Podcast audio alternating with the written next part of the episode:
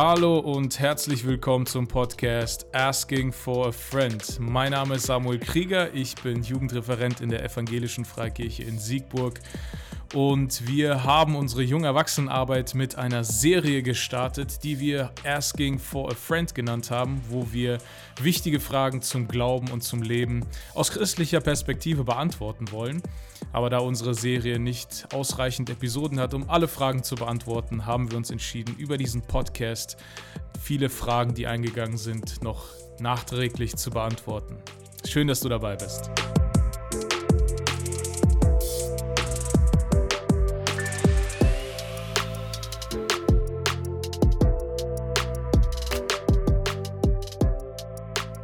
Bin heute mit Viktor hier zusammen. Hi Viktor. Hi. Viktor ist Pastor bei uns in der Gemeinde und mit ihm wollen wir heute eine eurer Fragen beantworten. Die erste Frage für heute ist, was ist mit Neid? Eine sehr interessante Frage. Vielleicht sollten wir äh, erstmal versuchen zu definieren, worum geht es eigentlich. Die Frage ist sehr, sehr offen gestellt. Was ist mit Neid? Äh, wahrscheinlich so im Kontext, wie sollen Christen mit Neid umgehen? Was hat das im christlichen Leben für eine Dimension etc. Ja, Viktor, würdest du Neid vielleicht erstmal definieren, damit wir wissen, worüber wir reden? Ja, Neid ist ein total interessanter Begriff. Ähm, so das Erste, was mir auffällt, ich habe mal so ein bisschen in die Bibel reingeguckt und auch so ein Lexikas, was da drin steht. Und es gibt kein klassisches hebräisches Wort, zum Beispiel für Neid.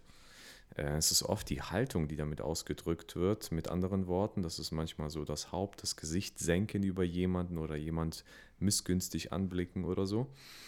Ähm, aber die Haltung und das Prinzip oder das, das Ding von Neid, glaube ich, trifft überall und, glaube ich, jeden irgendwo mal im Leben. Ähm, ist es auch so etwas, was uns in der Bibel ständig verfolgt. Ich glaube, wir haben so eine ganze Geschichte des Neids. Äh, Gerade wenn wir das erste Buch Mose angucken, das fängt schon bei den ersten zwei Brüdern ein, Kain und Abel. Der eine mhm. beneidet den anderen um sein Opfer. Äh, dann geht es weiter, dass ähm, Sarah ihre, ihre Magd Hagar um, um ja, im Prinzip den Ziehsohn beneidet. Äh, Lea beneidet äh, Rahel um, um die Kinder, die sie bekommt. Die Brüder von Josef beneiden ihn um seine Stellung beim Vater und das Kleid, das er bekommen hat. Und immer wieder merken wir, dass das Neid irgendwas kaputt macht.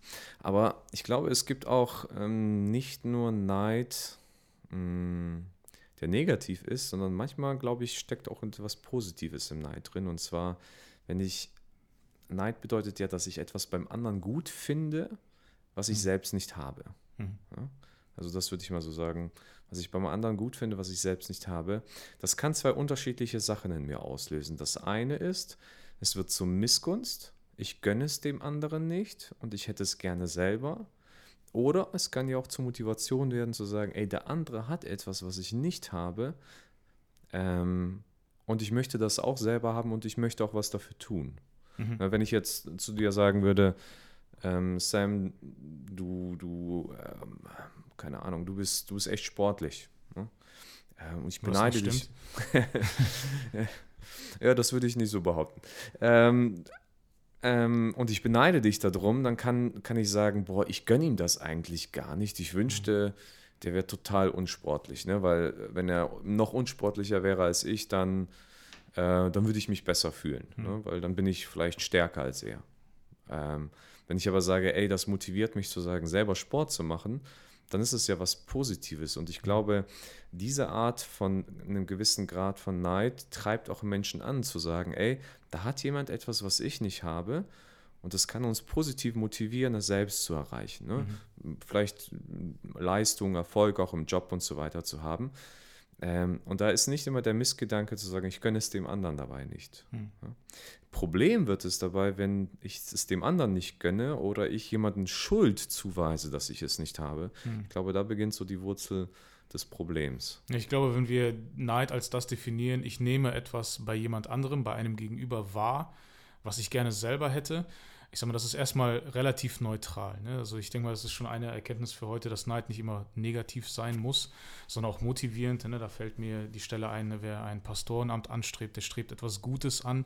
Ne? So das ähm, ist dieses Motivierende. Wir dürfen uns nach Dingen ausstrecken, die bei uns bei anderen Menschen auffallen, die wir auch haben möchten, die wir auch erreichen äh, möchten. Ähm, das kann etwas sehr, sehr Gutes sein. Also ich denke mal, zum Problem wird es, wenn Neid negative Auswirkungen hat. Es bleibt meistens ja nicht nur bei einem Gefühl, sondern äh, es führt oft dazu, dass Beziehungen gestört werden oder äh, äh zerbrechen. Ja? Also dass Neid äh, verschiedene äh, Auswirkungen hat auf Beziehungen, also dass man äh, angefangen damit, dass man schlecht über die Person denkt. Ja, also oft, oft ist aus Neid motiviert, die Person hat das nicht verdient was sie hat, was sie kann. Ne? Oder bis hin, dass wir anfangen, schlecht über die Person zu reden oder der Person zu schaden. Äh, ne? Also Missgunst kann ja verschiedenste Auswirkungen, konkrete Auswirkungen auf die Beziehung haben, aber auch auf das, was wir in unseren Handlungen, ne? also wo Neid in unseren Handlungen sich dann widerspiegelt. Mhm. Also ein positives Beispiel, wo du gerade das mit, mit dem Pastorenamt erzählst, kommt mir von, von den zwei Propheten Elia und Elisa. Ne, Elisa war ja am Anfang der Knecht von Elia, mhm. also der unterstand ihm und wir haben alle Wunder erst nur von Elia. Aber als, als Elia äh, weiß, dass er in den Himmel auffahren wird oder dass Gott ihn abholen wird, dann will Elisa den nicht verlassen. Mhm. Und äh, er sagt, ich weiß nicht von deiner Seite. Und als, als er dann gefragt wird, was wünschst du dir, dann sagt er, ich wünsche mir den doppelten Anteil vom Heiligen Geist oder von der Kraft des Geistes, die mhm. Elia hatte. Das heißt, Elisa sieht etwas bei Elia, wie Gott an ihm wirkt, und er wünscht sich das für sich selbst, aber er ist nicht missgünstig gegenüber Elia und sagt, boah, äh, Elia hat das und ich nicht, das ist alles unfair und ungerecht, sondern er sagt, ich will mich danach ausstrecken, mehr zu bekommen. Und ich meine, das liegt dann irgendwann an Gott, das zu geben oder nicht zu geben, und er hat es in dem Fall bekommen. Hm. Und ähm, das ist so dieses etwas beim anderen sehen und es sich selbst zu wünschen, ist nicht unbedingt immer schlecht. Ne? Aber so wie du sagst, wenn das dann in zweit, wenn das Beziehungen kaputt macht, das ist dann so die Folge, die daran mit, entstehen kann. Und ja. es ist ja nicht immer so, dass Neid immer direkt ins, ins, ins, Schlimmste endet, also im Mord und Totschlag oder so mhm. wie bei Kain und Abel. Ähm, aber es ist definitiv ein Problem in unserem Herz, wenn es sich da irgendwie festsetzt und wenn Neid äh, beginnt, uns irgendwie zu regieren. Und mit regieren meine ich, dass es irgendwie äh, in irgendeiner Art und Weise die Kontrolle übernimmt. Sprich, dass das, was in unserem Herzen ist, also der Neid, anfängt, unser Verhalten negativ zu verändern. Willst du da vielleicht mal ein paar Gedanken zu sagen? Ja, also ich glaube, das hat einfach dann ähm, von, den, von, von der Wurzel her so ein bisschen ähm, das Gefühl, da kommen wir immer wieder auf, auf das Ego zurück, oder? Hm. Zu sagen, so eigentlich würde ich gern das haben oder dass ich im Mittelpunkt stehen, ähm, so dieses, was, was da drin ist. Äh, manchmal ist es auch die, diese Missgunst, die ein bisschen mitschwingen kann da drin. Ne, dem anderen ist nicht zu gönnen, hm. ähm, was wiederum manchmal den Gedanken hat, ich hätte das gerne selber oder ich wäre diese Person oder ich hätte das, würde das gern bekommen. Und ähm, ähm, ja, am Ende geht es irgendwo wieder auf das Egoistische zurück in unserem Leben. Ne? Hm. Dass, ähm, dass wir glauben, dass uns Dinge zustehen würden, die andere bekommen. Ähm, das ist ein gutes Stichwort. Ähm, also ich habe mal bei einem Autoren einen ziemlich interessanten Gedanken zum Thema Neid äh, gelesen und äh, den ich für mich persönlich in meinem eigenen Leben sehr, sehr hilfreich fand. Und zwar äh, stellt der Autor die These auf, dass wenn wir neidisch sind, wir eigentlich sauer auf Gott sind. Um das vielleicht ein bisschen zu erklären. Also im christlichen Kontext ähm, gehen wir ja davon aus, dass alles von Gott kommt, dass Gott souverän ist, dass Gott äh, bestimmt, dass Gottes Wille, ähm, dass wir uns alle uns äh, Gottes Willen beugen müssen, ne? zum Beispiel Daniel 4, 32, wo das konkret ausgesagt wird, oder dass Gott derjenige ist, der Reichtum verleiht, Gott derjenige ist, der Ehre gibt, also der Menschen positioniert äh, oder auch vielleicht im Kontext von, von Gemeinde in 1. Korinther 12, wenn es darum geht, dass Gott Geistesgaben gibt, aber wie er will. Also er hat da schon eine sehr, sehr führende Rolle und er gesteht uns ein, was wir haben und was wir nicht haben. Ähm, ja, das schlägt sich dann nieder in, in, in vielen Bereichen unseres Lebens, ne? unser sozialer Stand, ne? wie, wie, wie viel Reichtum wir haben, etc. Ähm, und die Aussage des Autors ist halt, wenn wir in diesem Mindset, in, unter dieser Vorstellung leben, dass Gott eigentlich derjenige ist, der alles gibt, von dem wir alles haben, dann ist, wenn wir bei jemand anderem etwas feststellen, was er von Gott mehr bekommen hat, was wir eigentlich gerne hätten, dann konzentriert sich Neid, dann ist eigentlich der Ursprung von Neid, dass wir eigentlich unglücklich sind mit dem, wie Gott uns beschenkt hat, was Gott uns gegeben hat und dass wir in uns vielleicht denken, Gott, du schuldest mir etwas. Gott, du hast mir zu wenig davon gegeben. Ne? Ich sehe ein Defizit im Vergleich zu anderen Menschen bei mir selber und ich glaube daran, oder ne, wenn wir als Christen daran glauben, dass Gott derjenige ist, der Dinge gibt oder Dinge nicht gibt, dann äh, ist Neid oder wenn wir diesen Defizit in unserem eigenen Leben im Vergleich zu anderen feststellen, ist Neid eigentlich das, dass wir eigentlich sauer auf Gott sind. Äh, mir persönlich hat das sehr geholfen, das zu verstehen. Ne? So, also warum bin ich eigentlich neidisch? Ne? Was, was, woher kommt das? Was ist die Wurzel? Ähm, und dass ich ähm, festgestellt habe, dass wenn ich neidisch auf andere Menschen bin, dass ich eigentlich unzufrieden bin mit dem, was Gott mir gegeben hat. Ja, das führt ganz oft dazu, also als Folge davon führt das dazu, dass äh, ich auch unzufrieden bin mit dem, was ich habe. Also eigentlich, wofür, worüber ich mich freuen könnte, ne? was, was positiv in meinem Leben ist. Die Gaben, die Fähigkeiten, die Ressourcen, die Gott mir gegeben hat. Aber im Vergleich zu anderen kann ich die nicht mehr wertschätzen, kann ich die nicht mehr genießen. Ähm, ich denke mal, das ist so dieses Grundprinzip oft bei uns, dass wir immer nach oben gucken. Ne? Also wir schauen immer nach, zu dem, was wir nicht haben. Ja, also zum Beispiel im Kontext Reichtum. Ich denke mal, die meisten von unseren Hörern würden nicht unbedingt sagen, dass sie super reich sind, aber verglichen mit der Weltbevölkerung, ja, also gehören wir zu den 10% der reichsten Menschen auf der ganzen Welt. Es hat immer was damit zu tun, mit wem man sich vergleicht. Ich denke mal, Vergleich ist bei Neid so eins der größten Probleme. Ne? Also, dass wir anfangen, uns zu vergleichen und nicht mehr das sehen, was wir haben und in dem leben können, was wir haben, sondern dass Neid uns dazu bringt zu sagen, hey, Gott, eigentlich verdiene ich etwas Besseres. Ne? Meine Frage, die sich mir immer stellt, ernsthaft, wirklich? Ne? Also können wir wirklich klüger als Gott sein? Sind wir wirklich sicher? Sind wir wirklich so überzeugt von uns selbst, dass wir mehr verdienen, dass, dass die Situation, die Gabe, die Fähigkeit oder die Ressource wirklich besser bei uns aufgehoben ist? Würden wir damit besser umgehen? Etc. Ne? Also mir hat diese, dieses Verständnis geholfen zu sagen, der Ursprung eigentlich, ne, so das, was Neid eigentlich so auslöst, ist einfach, dass ich eigentlich unzufrieden bin mit dem, was Gott mir geschenkt hat. Hm. Ja, äh, definitiv. Ich meine, und das ist eben, Gott teilt aus, wie er ein Stück weit will. Aber auch, ich glaube, Gott guckt den Menschen an. Wir haben, ich glaube, in Matthäus 25 ist das das Gleichnis von den Talenten. Also wo, wo ein, ein Herr äh, drei Knechte hat, denen er, denen er Geldsummen, und zwar große mhm. Geldsummen zur Verfügung stellt, mit unterschiedlichen Höhen. In Talenten ausgedrückt, einem 5, einem 2 und einem 1 Talent, glaube mhm. ich. Und dann müssen sie damit wirtschaften. Die, der mit 5 verdoppelt ist, der mit 2 verdoppelt ist und der mit einem verdoppelt, äh, macht gar nichts, der vergräbt es nur. Mhm.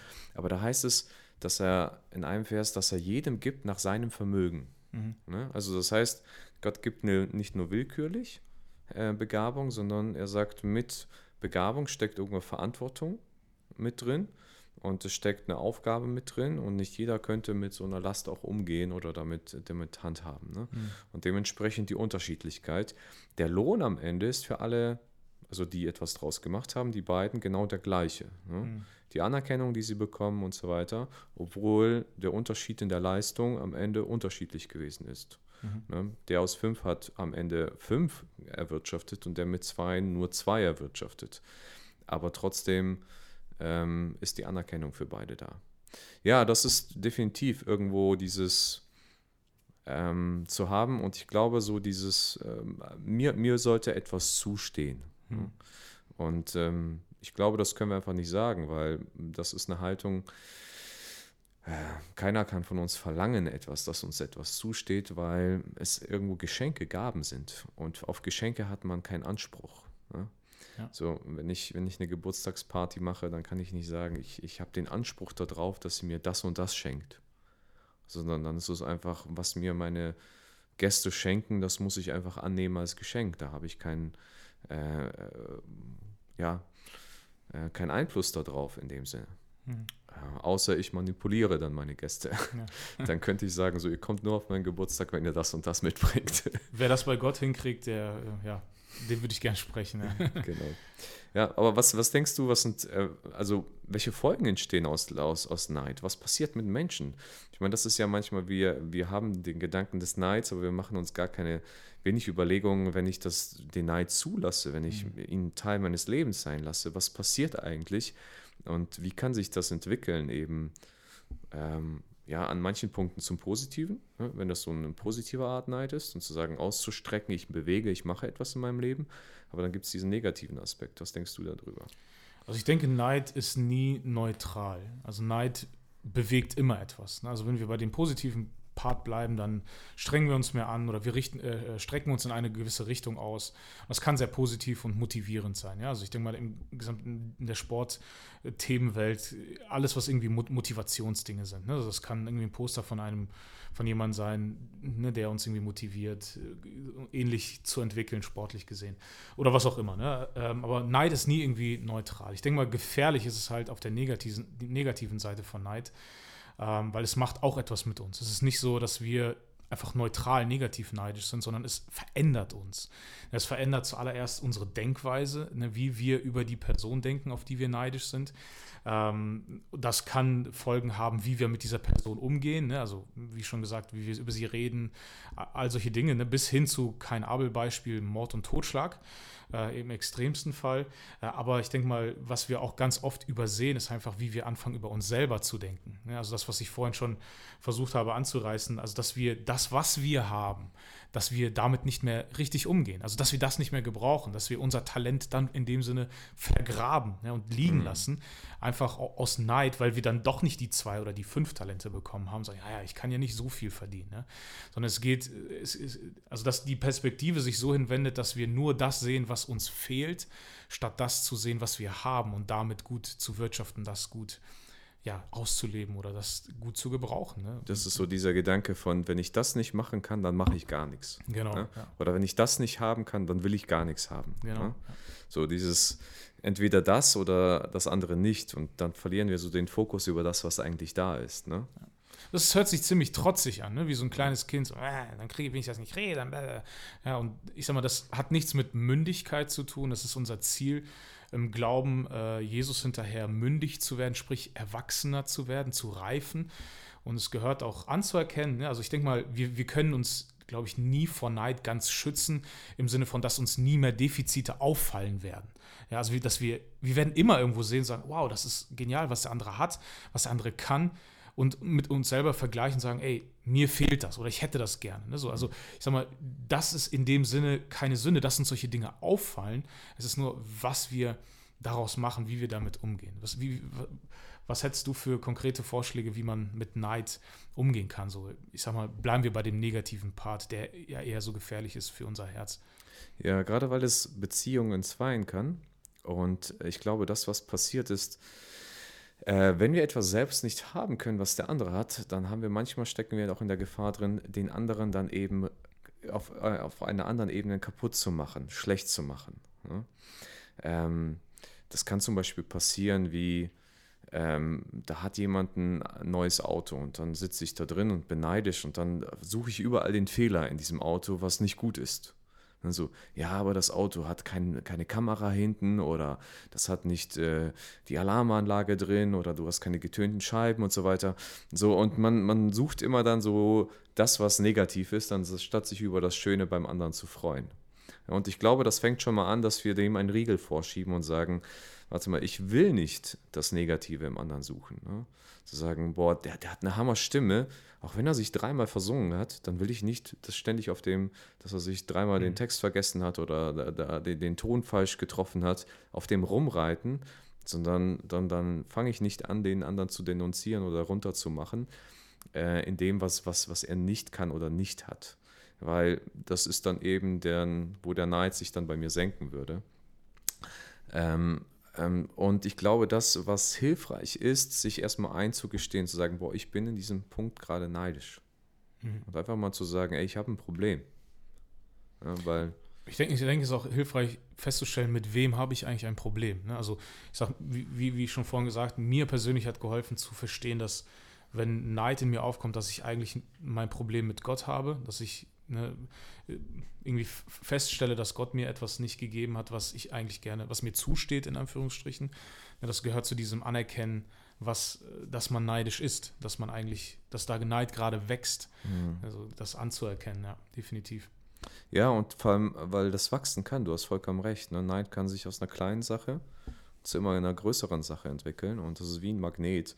Wenn du anfängst, an einem Punkt neidisch zu sein, dann findest du ständig neue Punkte, an denen du mhm. neidisch sein kannst. Ja. Äh, weil, weil unser Blick sich darauf fokussiert, immer dieses Nicht zu haben. Äh, und, und ich hätte es gerne oder ich habe vielleicht den Gedanken, dass ich den, den Anspruch oder wirklich ja, den Anspruch darauf hätte. Irgendwie, es, es muss mir zustehen.